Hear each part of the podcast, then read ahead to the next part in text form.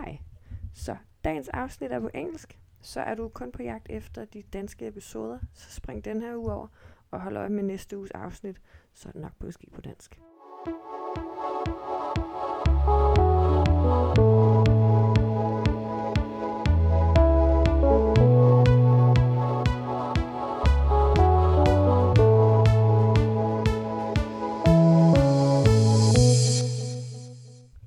To this week's episode of the Copenhagen Pride Cast, this week in English. Um, this is a debate from the Summer Pride 2023, the Human Rights Program, and because it is a live recording, the sound is not world class, top greatest, but it is still absolutely worth listening to because the content is excellent. Enjoy. And welcome, everyone. Uh, it's very exciting to see so many of you. We've been really looking forward to uh, hosting this panel. Um, so, yeah, welcome again. My name is uh, Elin Pham. Uh, I use she, her pronouns. And uh, I represent uh, a small norm critical consulting firm called Norm that is hosting this debate or conversation today. Um, and just in short, what we do is help organizations uh, work with inclusion in practice.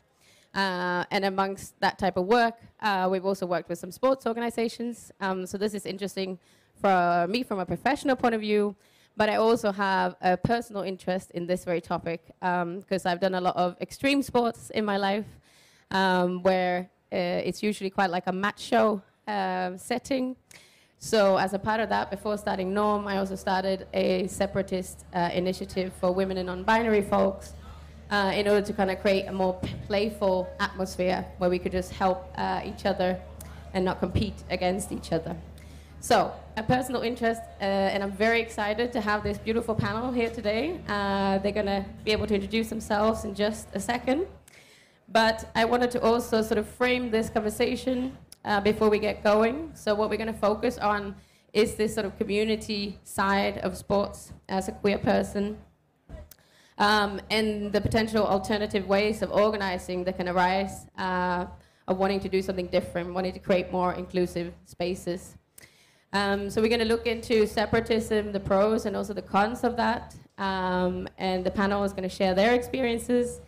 Um, and what I wish is that all of you here today can walk away with a piece of inspiration that this uh, can help you act in your everyday. So whether you're here as a representative for a bigger sports organization. Maybe you can bring something from this today. If you're here, you're wanting to start your own separatist or queer initiative, I'm sure you're going to get great advice.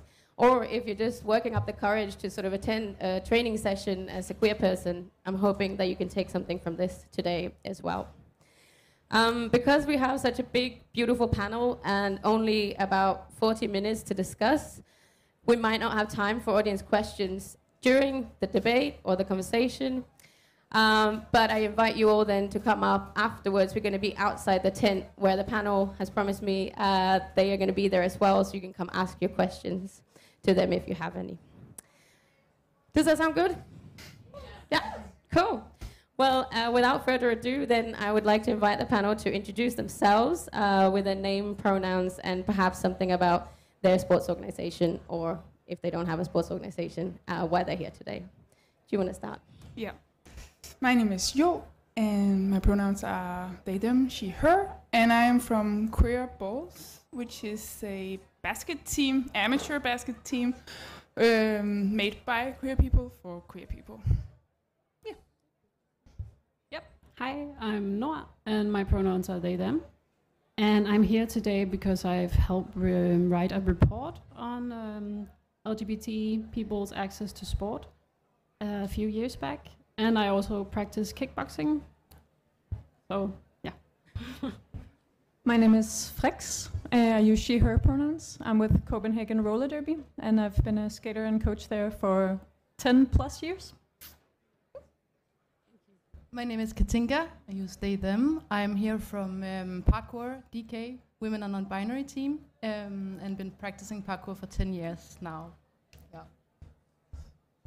Hey, my name is Michael, and my pronouns are he, him, and I was co-founder of Sunday Sessions. It's a skateboarding weekly session in Copenhagen Skate Park for women, non-binary, and trans people.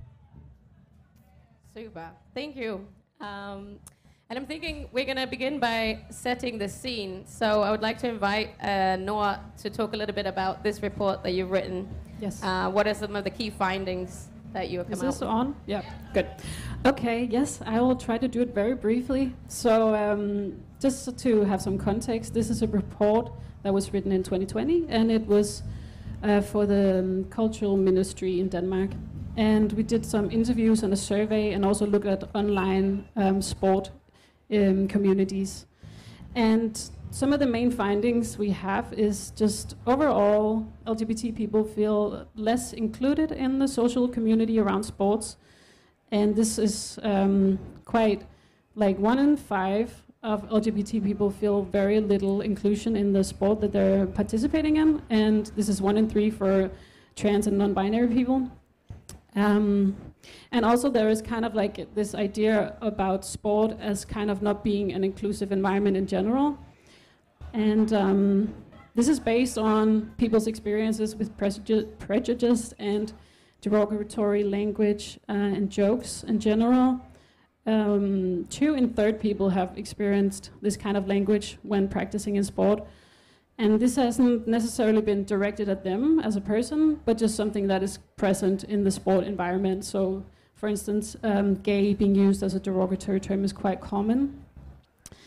And um, people have also experienced this being directed at them, and that's like one in four who has experienced this, so it's quite a lot of people. Um, and this is especially the case for people who are trans, non binary, and bisexual. Um, if you look at like the online communities, there's also this very strong um, idea that this is kind of like part of sport culture. And there's been a few years back this whole discussion on whether or not you should be allowed to sing a homophobic song on, on like a, at a football game, for instance.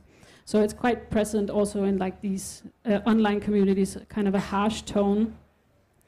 Then there's also just a lot of gendered language around sport. Um, as we all know, sport can be quite divisive in like bi binary groups and binary teams, and this is can be a problem if you're trans and you're not out, or you're non-binary and practicing a sport. You can be like misgendered a lot. Um, then there is the whole locker room situation, which is a kind of a big issue. Um, this is also a space where a lot of derogatory language kind of happens, but also just the way we kind of make these spaces around changing rooms. Um, and for the people who are uh, gay or bi or pan, this is normally just around being ma made to feel like you're kind of being suspicious. People are a bit suspicious of you. You don't want to be out because you are worried about how people might receive that in a locker room situation. And then for bi um, sorry, for trans, non-binary, and intersex people, this is more like a lack of facilities. There's not really a room where you can actually change, or you don't feel comfortable choosing a changing room or being in that changing room.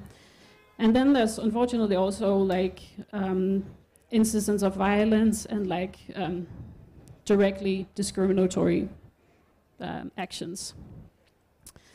I hope I'm not like speed talking too much. I hope that's okay. Yeah. So um, a lot of these like negative experiences kind of result in people quitting their sport. Um, and for trans people, this is like half of the trans people we talk to who have at some point quit a sport because of this. And a lot of people also choose not to disclose their gender identity or sexuality. And this is also like half of trans and non binary people who don't want to be out in a sport setting. Um, and something we found, which I think is really interesting, is that some of the things that can actually help for people to feel more at ease or be more open is either if there's someone else in their team who's also queer, or of course, all of that I'm saying now is not. This is for like general sport activities. This is not for specifically queer or like uh, separatist uh, sporting teams. Um, yeah. Um, but also, if there is like a, a, kind of an idol or a role model from the sport that you're practicing, it can also be kind of a help. We talked to some people who said that they found it quite easy to be out in, in like handball because there's Anja Andersen, who's kind of been a big example of someone who's been um, a role model within that sport. Um, trying to do it really quickly. then some of the things that is interesting when you look like at LGBT people across is that trans and non-binary people are the most vulnerable to these kinds of experiences and kind of in the survey they are always more overrepresented in these um, with these different experiences. And you can kind of say that the barriers that lgbt people um, experience for people who are lesbian gay and bi pan it's mostly like cultural uh, barriers but when you're trans or non-binary or intersex it can also be like a both cultural and also like a physical barrier there's no like access like physically access. And it can also be an issue with like CPR numbers, what team should you play on, who is allowed on this team, so all of those situations and just gender segregated teams. And also if you want to compete as a, like an athlete, there's kind of an issue um, because there are no really, as far as I'm concerned, or as far as I know, um, there are no really like clear guidelines on this. So it's kind of like up to the the um, team that you're on whether or not you can compete. Yeah. And lastly, I just want to say that one of the findings we also had is this is kind of obvious, but knowledge and a clear LGBT politics within a sport team can really help people feel more at ease and feel more open. And also just educating teacher, um, coaches, trainers, staffs, um, and just represent representation within elite sport is also something that really helps. Um, yeah. And I just wanted to say that if you want to read the report, you can find it on Analyse & Tal's website, and I'll somehow share a link with you. Super. Maybe afterwards, if anyone wants to read it, we can direct them as well. Yeah. Thank you, Noah. Um, I wanted to ask the rest of the panel, is this something that you recognize and know that a lot of the research that you did was in more sort of perhaps organized associations? You talk about CPR numbers and maybe some of these sports initiatives are a little bit more sort of freestyle, uh, street based. But can you recognize some of the things that Noah mentioned? Why was it important for you to do something alternative? Anyone want to start? Michael? I don't. I don't mind. Start. Um, yeah, definitely. It resonated a lot with um, the quitting part about just kind of giving up at at one point many points.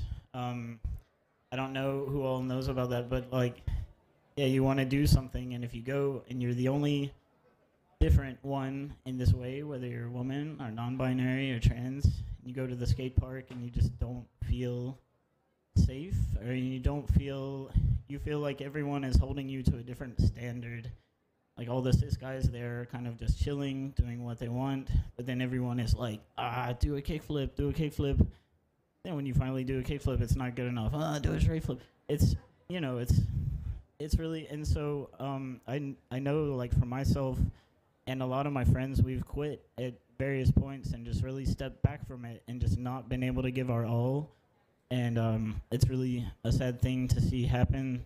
So um, yeah, I'm just really glad that yeah. Also, my friend Maria Lima, who's in the audience there, is the co-founder of Sunday Session, and so uh, we started this initiative together. So it, it it just rings true, you know. It, like once you find like a buddy in the environment, then you can really just like charge forward and make things happen. And now it's really grown. Like when we first started in 2017, it was about like between four and eight people at each session, and now it's like 30 people at each session, sometimes more. It just gets really crowded, so it's it's really nice. So that's awesome. Yeah, thank you.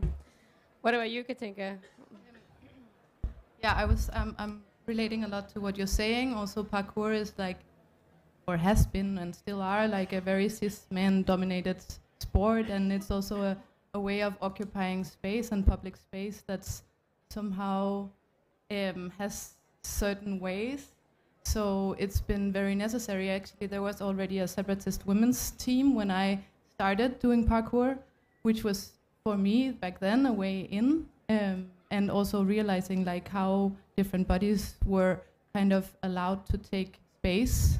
Um, so we kept having to kind of uh, insist on having a separate separatist uh, team um, and also argument of how to expand the idea of this team, um, and um, yeah, this whole thing of like having bodies that are similar to your own, um, and when it's so like out there in public space, being together with these bodies that somehow are, it's um, you can kind of lean on each other in taking space in a way that's maybe not normally seen so much, at least. Yeah. Thank you. And we're going to come back to that as well, the sort of expansion from the, yeah. uh, But, well, wait a second. I just want to hear from uh, Fricks as well. There's, I guess, in roller derby, no sort of other mainstream alternative, right? True. So that makes it kind of special. Uh, I guess the sport in itself was kind of born out of this need of creating something that was different. Um, so there isn't like a mainstream version of it. It like the sport is uh, its foundation is basically needing a separate space, and it was created like 15 years ago or so, um, mainly for like women to begin with, in a very sort of 1990s uh, third wave feminism. It's also sexy, but it's sport. now it's kind of like a development into something that's quite different, um, and I think that journey has been really, really interesting. I've done other sports like uh, kickboxing as well for a long time before I did roller derby, which was a space that was like really macho um, and I found that it was both like as a, a more feminine person than some of the other people there that like your fighting would be like sexualized, for instance. So it was both like relatively just gendered all the time. It was like men do this and women do this, and like the fighting was sexualized, and it was like um, you know like being more feminine, whether it was for women or it was for men who were more feminine, it would be like um, yeah looked down upon and commented on. So I was really relieved to find a space that was like more predominantly for women to begin with, and then became just like progressively more queer as the years kind of went on. That's been really cool to be a part of. nice. Yeah, thank you. And you, do you resonate with anything that Noah says here? Yeah, I do. I've, I've never played any team sports, queerballs, because I just found the language so brutal. So I was just scared of it. So the and the initiative queerball started before my participation, and so seeing a team advertising itself with the word queer, and also stating that it was for fun, it was amateur sport. uh, It gave me the courage to actually even try a team sport because I only associated it with misogyny and homophobia and transphobia, to be honest. Yeah, so the classic like schoolyard version of team sports. Yeah. Yeah.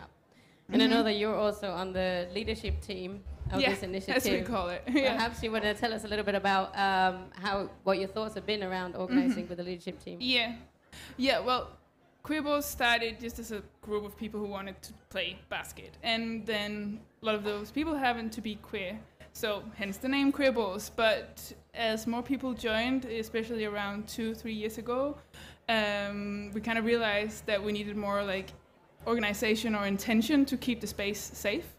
So um, there's a leadership group consisting of eight people, which have just been the people who have been taken the most responsibility in terms of arranging trainings and parties and afternoon beers. Uh, but the group is open to anyone from the team who wants to participate. And uh, yeah, and around this two or three years ago, when a lot of more people started to come, we realized that we also needed a firm intention in terms of separatist space, as I'm assuming you want to chat about.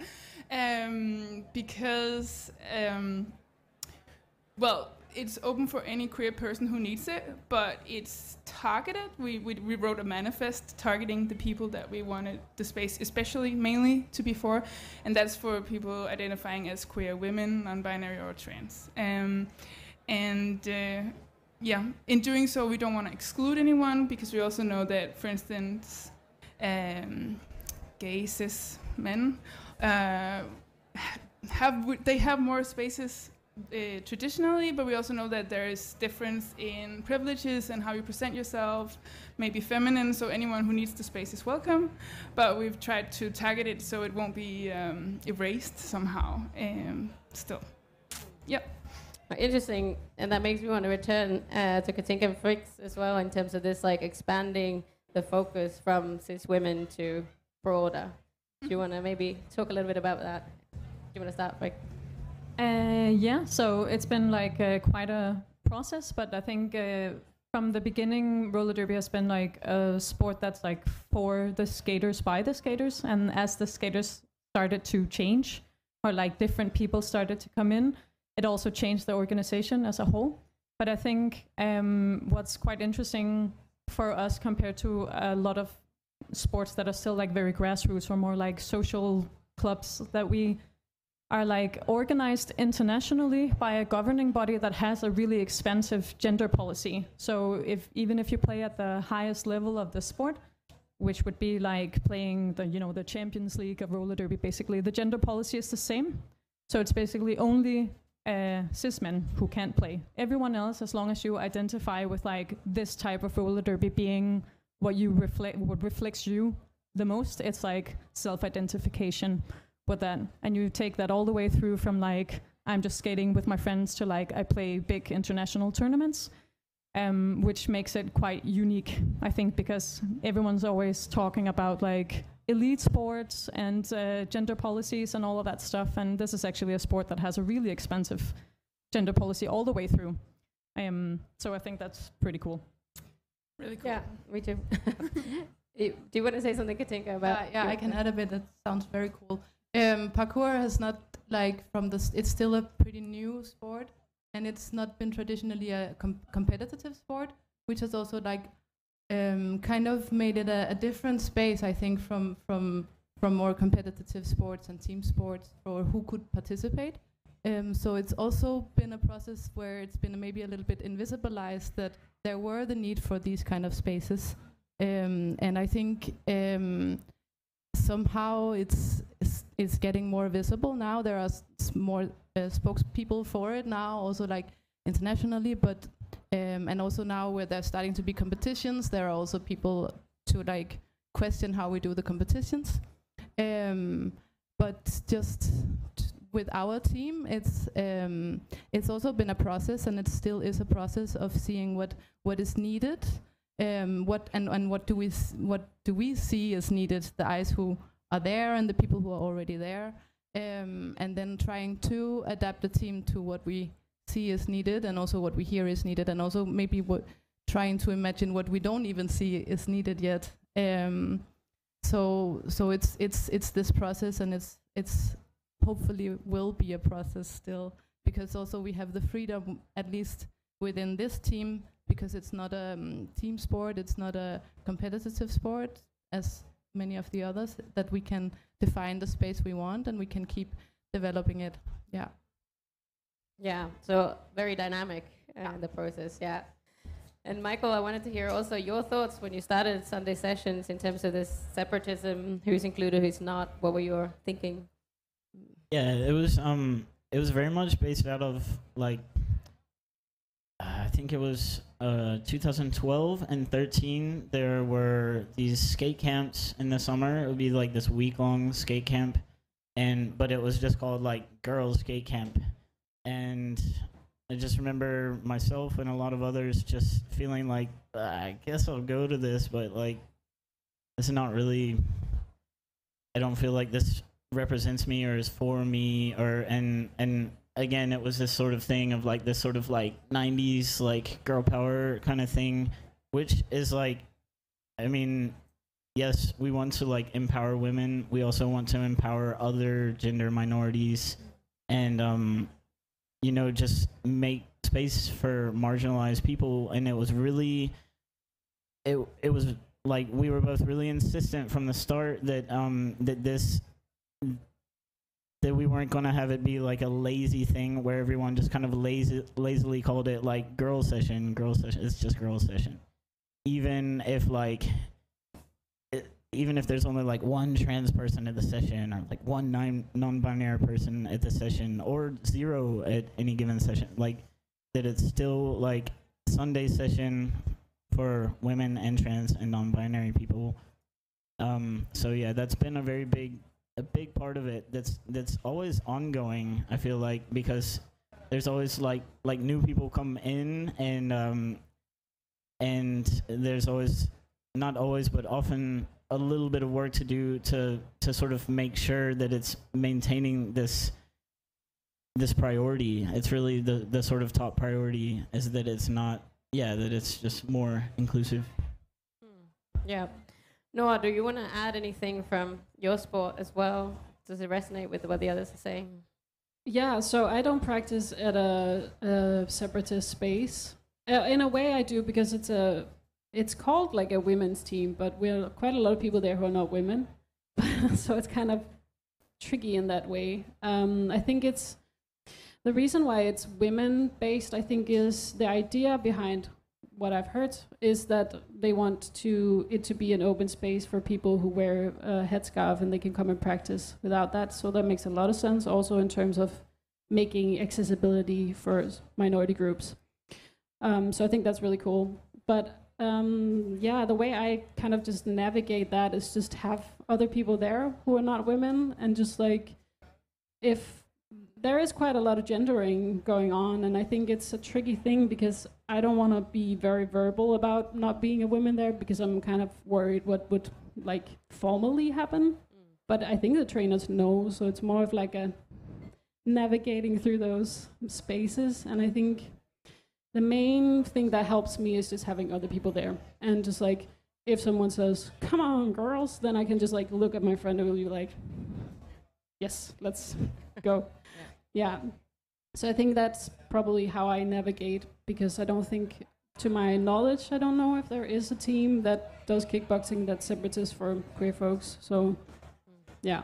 Mm. And I guess that speaks also to what you found in the report with language that can sort of implicitly be excluding as well, um, not intentionally. Yeah.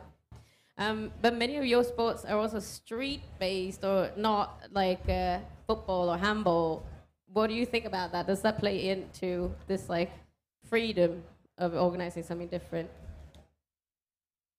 Yeah. Yeah, I believe so. Um, historically, like riots or revolutions have started in the streets, and not that having a queer street-based uh, sports team is necessarily a riot, but it still challenges the normatives that exist around, especially sports, that are very focused traditionally on gender and sexuality and how a body should move and masculinity versus femininity. Um, so once you take the sports space out of the very institutionalized group, like um, organizations, uh, it's really the people who play the sport who makes the rule. Yeah. Yeah. You also talked about sort of taking up space in a different manner, Katinka. Yeah. Uh, yeah, I'm learning how to talk into this still. Um, uh, yeah, yeah. This has a, this has been a big part of of of, of parkour. It is a big part. Um, it's also, um, I think, it comes also from a very self-organized uh, movement. So it makes sense to keep self-organizing it. Our team is within a forening, but it's still. Um, I I got the the the thing to say on that team. Uh, yeah, so so in so in that sense, we can we, we it's we have this uh, spirit of the self-organized.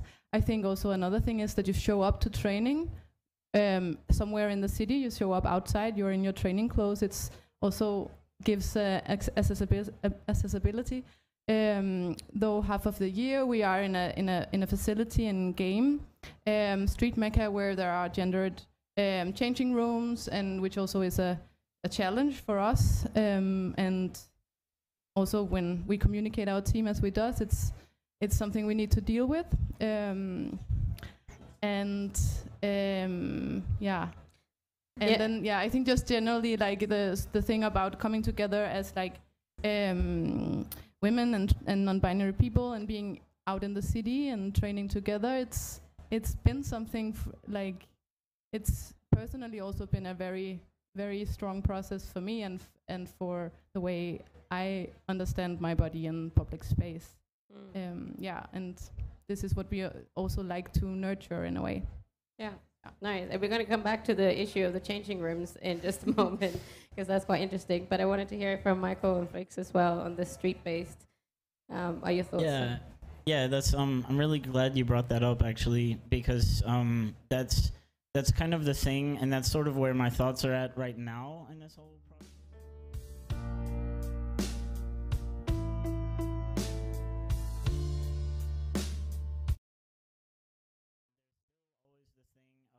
You know, you go to the skate spot out in the city, and it's still just the same old shit.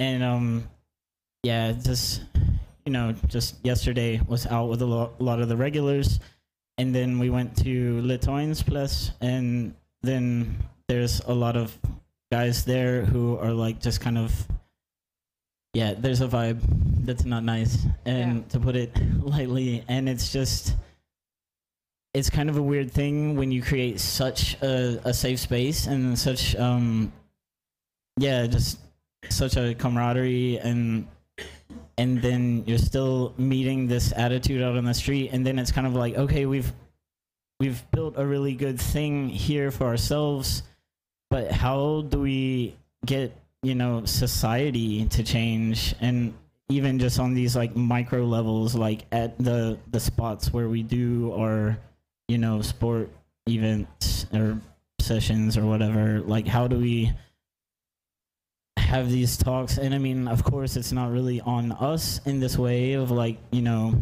the oppressed to educate the oppressor but it's like how else? Because you know none of those dudes are here. Like i'm looking around i'm like Not one. nah nah they didn't come. And i mean i'm not so shocked. Yeah. and so that is really like that's where all my thoughts are with the process right now. Yeah, and I'm thinking with skateboarding as well, it's been very much like uh, it was very kind of uh, doesn't want to be told what to do often. Uh, yeah but I'm thinking the spot that you're having at the skate park as well is very late on a Sunday evening. I guess that says something as well, perhaps about the interest from the mainstream. Yeah, yeah, exactly. It's it's really and I mean at first it was uh it was late at night. It was from 9 p.m. to midnight. And it's like, come on. Yeah. At least now we've got it from 7 p.m. So Yeah. it's much better. But yeah, it's still like you're always just sort of getting like just pushed over into the little corner and it's uh Outer space. Yeah. Yeah. So I'm guessing also with the policies that you were talking about, Noah, that could actually help. But you mentioned that there is something like from the sort of grander organization. Do you want to Yeah. talk about that?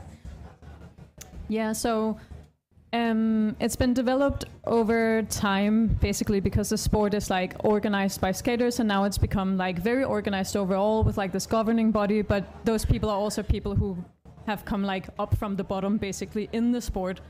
So we have like this gender policy, which is basically yeah that you can join as long as you feel like this is the version of roller derby that like most aligns with your identity. So it's self-identification. And I think what's quite uh, fun about roller derby as well is like there's roller derby, unlike like literally all other sports, right? There's like roller derby and then there's men's roller derby, not the other way around. That's refreshing. yeah. So um, everyone can play, but just not everyone can play within this like organization, basically. Um, sorry, did you ask me something else that I completely No, forgot just if there now? was like a policy, because they mentioned in the report that that could be something that could help. Um, do you have an explicit policy? Yeah, so besides this gender policy, we have like lots of different things in place in terms of like how we want to make sure that we're inclusive, like what type of language we use, what type of language is like present on our more like uh, public platforms, like on our website, on our social media, stuff like that. We have policies around like when you talk about other skaters, you always talk about like positions. You said the skater would do this, the skater would do that, rather than he, she, or they. If we talk about a specific person and we know their pronouns, of course we can use them. But otherwise, we use more like um, yeah positional language to s- describe what we're doing. Um, and I think that's really helpful also because we try to create. Even though the space is separatist, a lot of people get attracted to roller derby who maybe aren't queer or don't know very much about like different gender identities or whatever. And I think it's a really important part of our organization as well to have a space that's educational, that is okay to come in and not know loads about it. And if you don't know, you will get educated on it in a nice way, mm. you know? But I think, for instance, both having like our pronoun rounds in the beginning of a training and like talking about what we do at training in this specific way also helps people understand that, that there are ways to talk about anything that's not extremely gendered all the time. And I find that to be really helpful. And I find that people, even the people who come in who know the least or seem to know the least, pick it up pretty fast. And I think it's really uh, great to be able to like create that space, and not that everything goes perfectly all the time. Um, but I think having some guidelines in place and making sure that we do everything that we can to live up to them is really, really helpful in terms of also saying like, this is like an okay mistake to make, or this person needs to be like talked to if there is like an issue. Um, so yeah, having having things in place to help with that, having structure, I think is very helpful to make sure the space is as safe as safe as it can be. Nice. That's some really inspirational advice there. I guess people can come up afterwards as well and ask. Please do. Yes. Um, I also wanted to touch on this uh, idea of the changing rooms that we talked about. I know that in uh, Quibbles, you talked a little bit about it when you started using uh, Game, as Game. well. Do you want to Yeah. mention something about that? Mm, What were your well, discussions?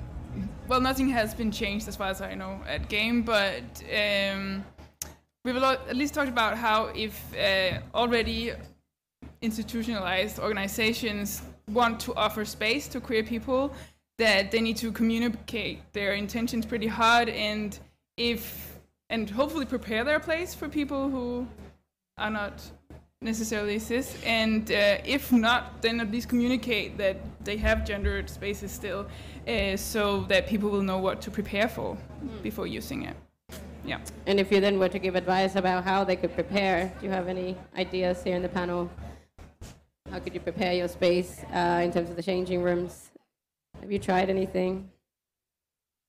Yeah, so like um, we train quite a lot in DGI and DGI-byen in the big hall, and that's where we play like our home games as well. And mostly we don't like use the changing rooms unless we have games. You just kind of show up in, lo- in like your workout clothes and put your gear on. But when we do rent out the hall, we also have like visiting teams and stuff like that.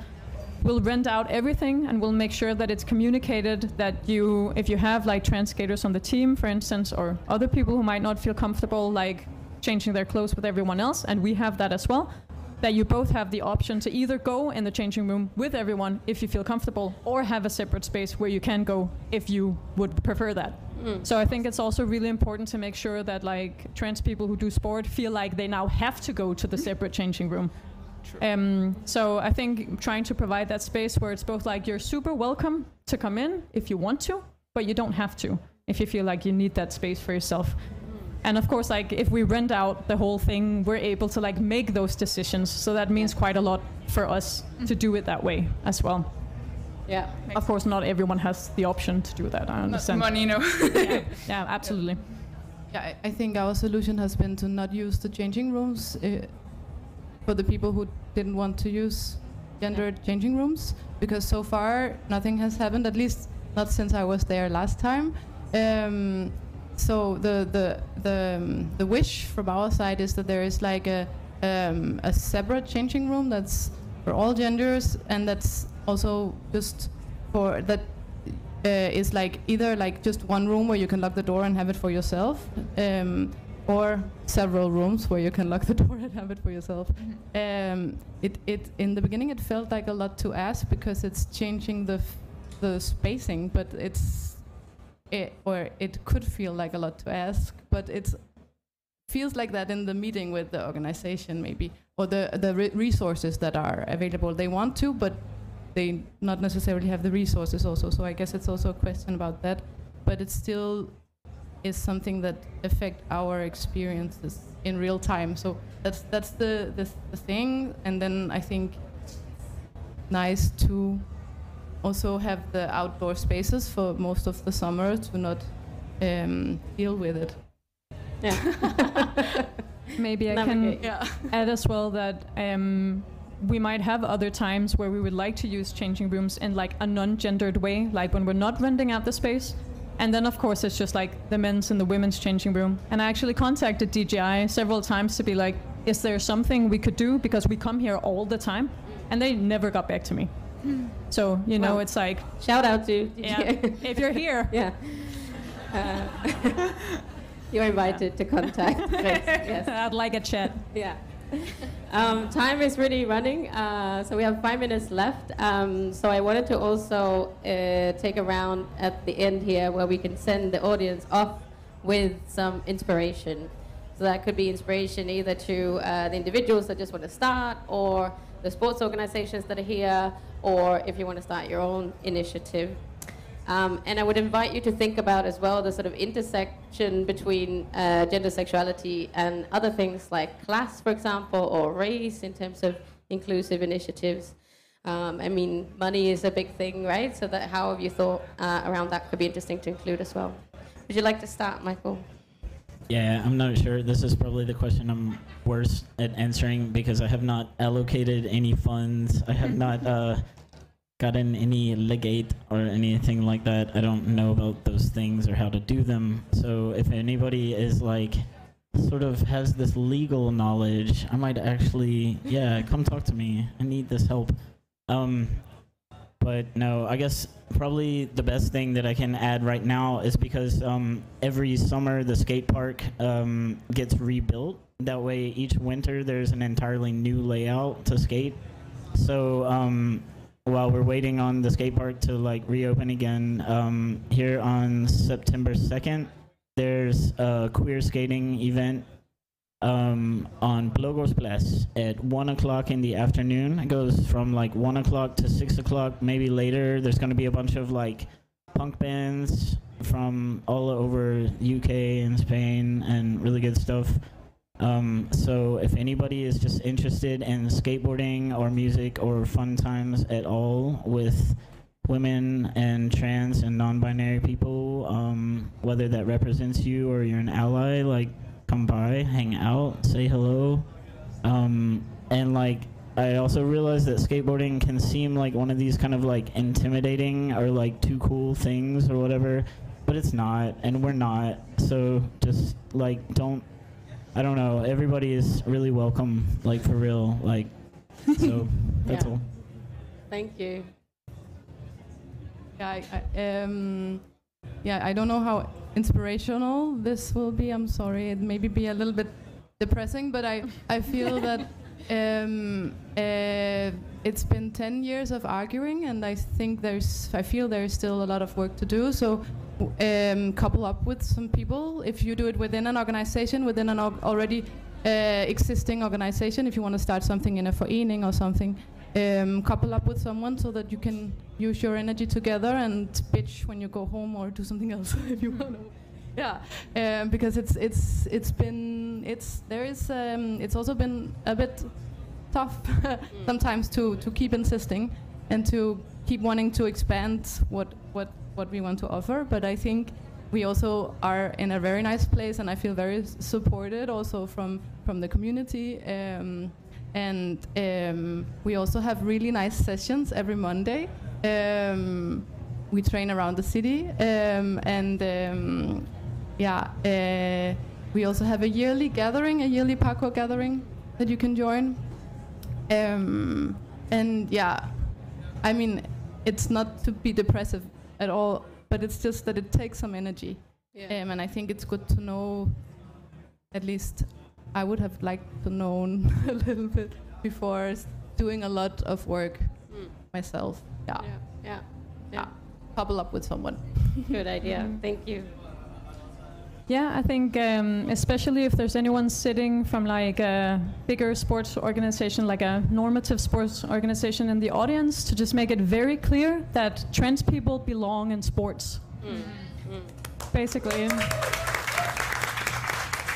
And I think we have a lot of really clear examples of like how that's working out really, really well for everyone. So you can just ask if you want to know how that works out Yeah. you know like we all doing it we all love it everyone is like mad into it so you know just like that's my second point then like come and talk about it whether you're like a big sports organization or whether you want to start something up because it can take a lot of work and it can be really tiring and take energy but it's also amazing and Yeah. other people are doing stuff uh, and would obviously like love to talk about it.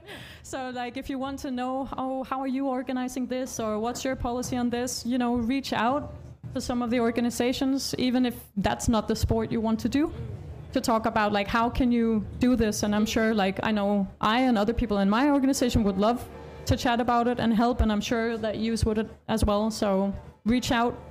Awesome. Thank you. Noah.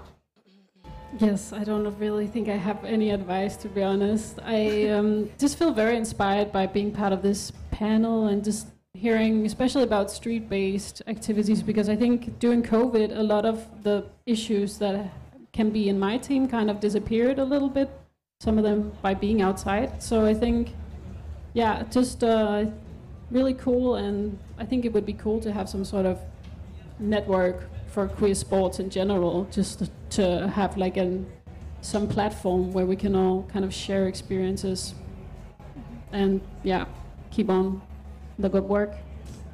Good, yeah. Thank you. Joe. Uh, yeah, I think if you want to maybe start a small initiative, I will try and uh, make sure you have a set intention uh, to start with, like how you want to hold the space, uh, what action needs to be taken to keep the space safe for queer people, and I don't know, maybe like for us at least, we had to find a policy along the way because it's also a community uh, outside of the sport, so there's one community around it that is that we are on the court together, but a lot of us have also found anything from spouses to hookups to best friends to dates on this team, which is really welcome. But we needed a policy that the flirting should stay off the court. Uh, to actually, you know, let people move their bodies. Yeah, yeah. uh, and feel safe doing that on the court, and then you know find your future wife afterwards. Well, those are some fantastic final words. Uh, I want to thank the panel for their fantastic input. Thank you so much. And thank you all for coming to listen today. And you're very welcome to come up afterwards.